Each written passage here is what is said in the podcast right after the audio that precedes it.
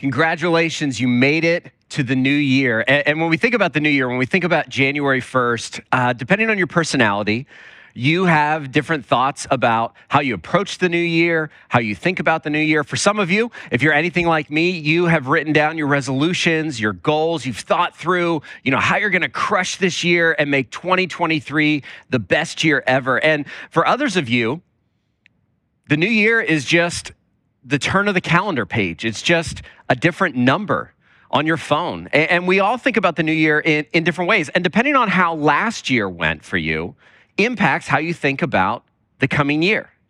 Now, one of the things that I do is I love to read blogs and listen to podcasts from entrepreneurs or growth experts. And around this time of year, they're all talking about resolutions, they're all talking about goals. I want you to think how many of you set resolutions or goals for the new year? Some of us do, but, but some of us don't. Did you know that 50% of Americans set some kind of resolution every single year? and 22% give up in the first week. They just give up. And 60% have given up by the time summer rolls around. They don't even make it through half of the year. And the other day, Katie sent me a meme that said a New Year's resolution is just a to do list for the first week of January. And I think that's kind of how we feel when we think about New Year's resolutions and goals. And these goals, these resolutions, they range from, from losing weight, quitting smoking, starting a business, or going back to school, um, getting out of debt. That's a real common one.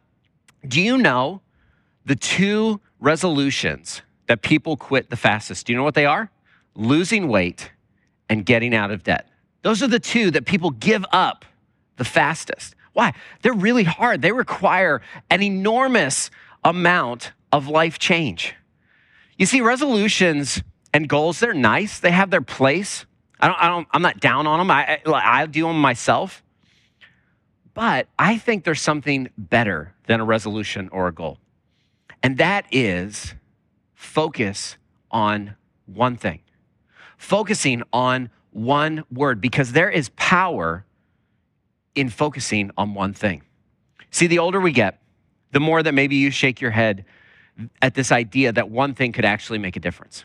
That maybe one person could change a family or change a school or change a nation. But the reality is, every time the world has changed in history, every time a family or a relationship has changed in history, it started with one person.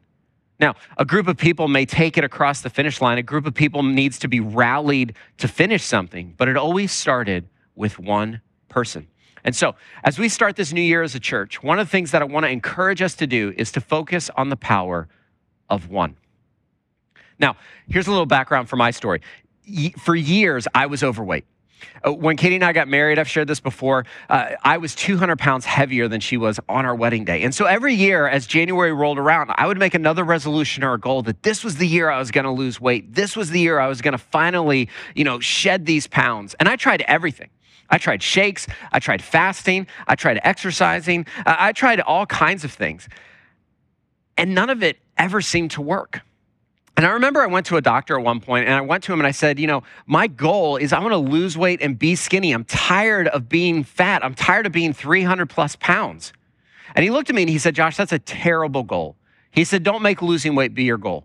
And I, and I sat there and I looked at him and I said, Well, why not? And he said, Make being healthy your goal. He said, You could lose weight and not be healthy. He said, There are lots of people who are skinny who aren't healthy. He said, Instead, focus on the thing that will bring the lasting change to your life. And that's the power of focusing on the right thing. And so, what is that right thing? How do we find that? What's interesting as I've gotten older and look back on that interaction with the doctor, one of the things that I've seen in scripture and in science backs up what he has to say. And that's what I want to look at today as we start our new year. This is what it says in Proverbs chapter 4. It says, Above all else, guard your heart, for everything you do flows from it. Keep your mouth free of perversity, keep correct, corrupt talk from your lips. Let your eyes look straight ahead. Fix your gaze directly before you. Give careful thought to the paths for your feet and be steadfast in all your ways. Do not turn to the right or to the left, keep your foot from evil. You see, many of the Proverbs uh, in the Old Testament are written from a king to his son, passing on wisdom to him. This older saint, this older sage, helping somebody who in their teens and their 20s learn how to get to the end in life. And when you think about 2023, there is power in what this proverb has to say. Focus. Don't turn to the right, don't turn to the left. Stay on the straight path. See, Proverbs 4 tells us the most important thing is what we focus on. And this is what this doctor in this interaction was trying to get at. Josh, what is it that you're trying to focus on?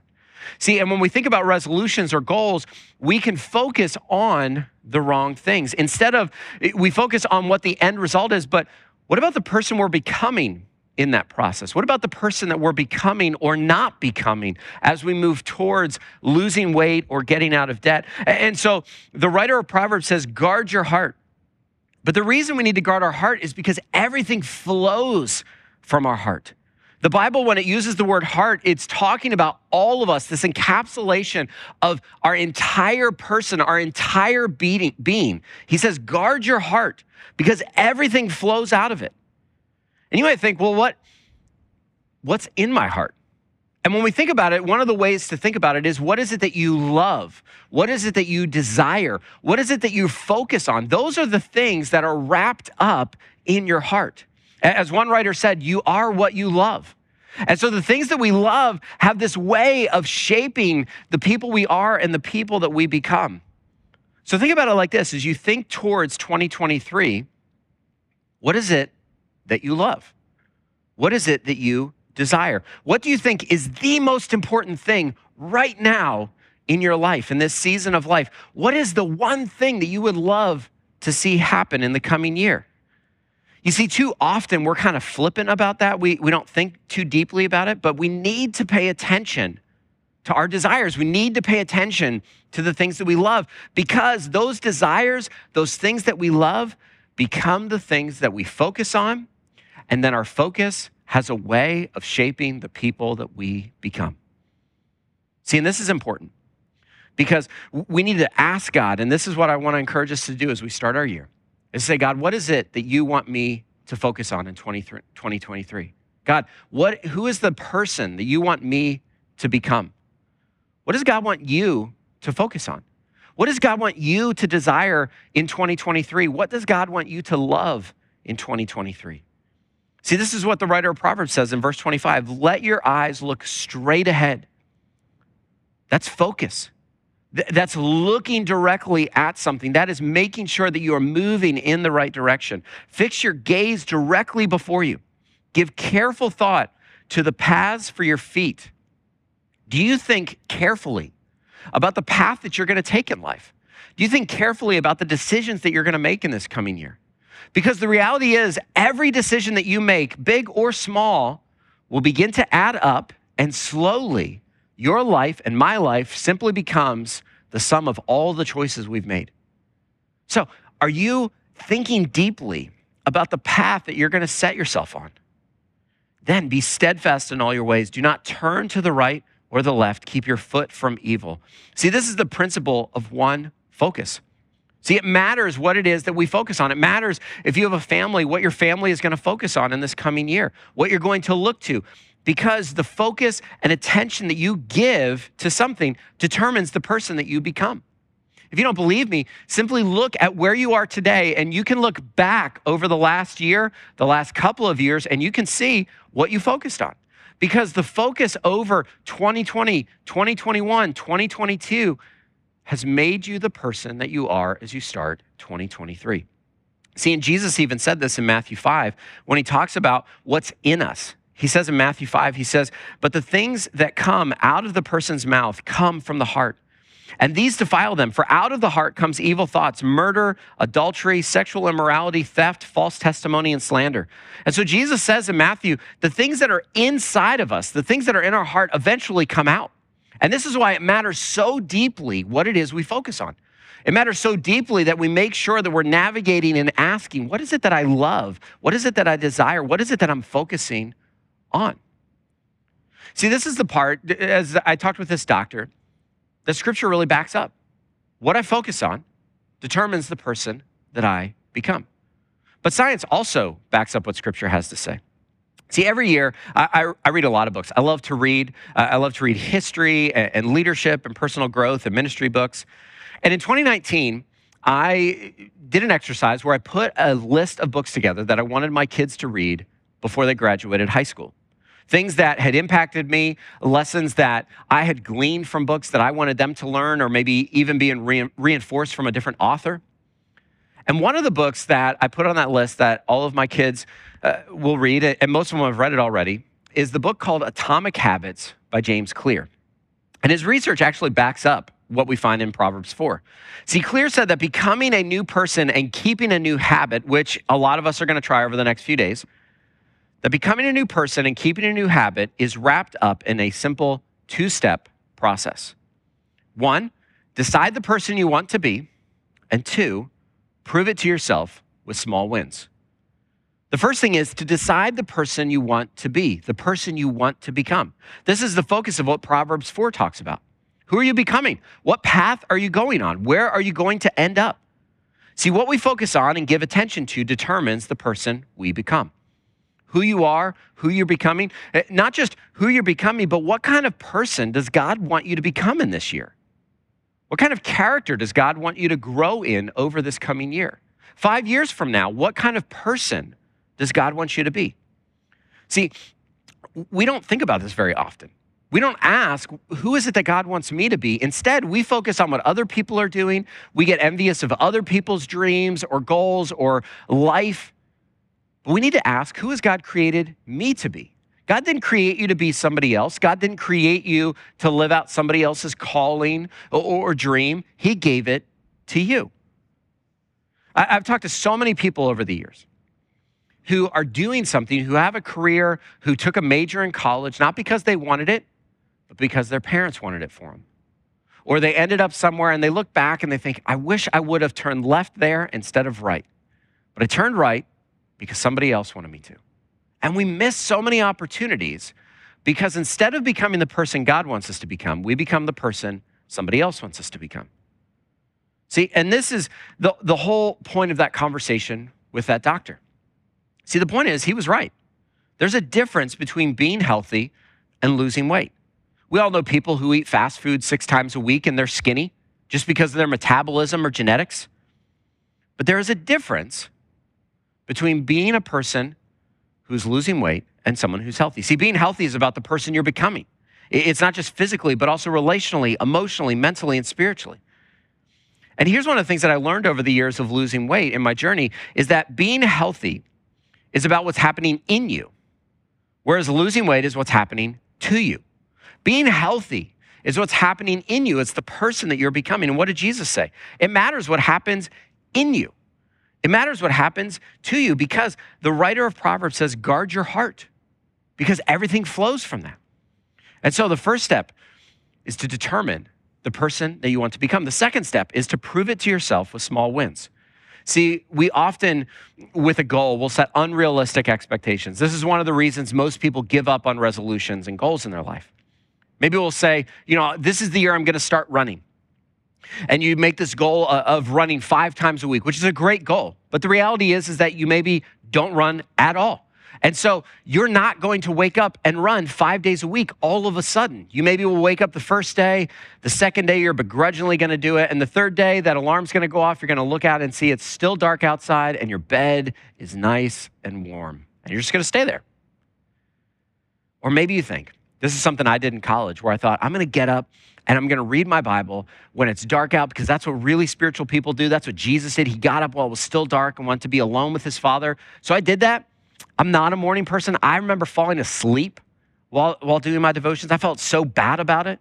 And so the reality is, is that we don't become the people we want to become because we set unrealistic expectations on ourselves. See, one of the things that I love, there's this great story that James Clear tells in his book, is that he tells clients that are hoping to lose weight, he tells them to go to the gym for five minutes, three days a week. That's it, five minutes, three days a week. He tells them to walk in, lift one weight, just do one exercise, and then walk out. Now, I remember the first time that I heard this story, I thought that is the dumbest idea. How is that even going to help anybody do anything? How is it to go in for, for less than five minutes, do one thing, and walk out? And he tells them, right now, you're not the kind of person who goes to the gym.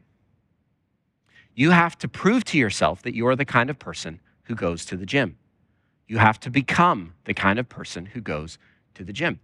See, this is the reality uh, of proving it to ourselves with small wins. This is the reality of what comes when we really think through what is it that God wants us to focus on? Who is the person that I'm becoming? And then how do I take small, little steps along the way to get there? Those are small wins. See, the same thing can be applied to reading your Bible. What if instead uh, of saying, I'm going to read through the Bible in a year, which is a great goal, but what if instead you said, I'm going to wake up each day and I'm just going to read one verse? That's it. Just going to read one verse.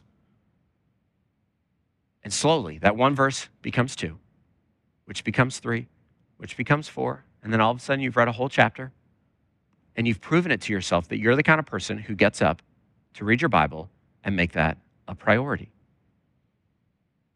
See, this is the power of focusing on the person that you're becoming.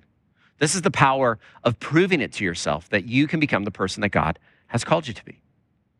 See, eh, there's going to be a few things that you can pick up at our next step page, as Chris mentioned.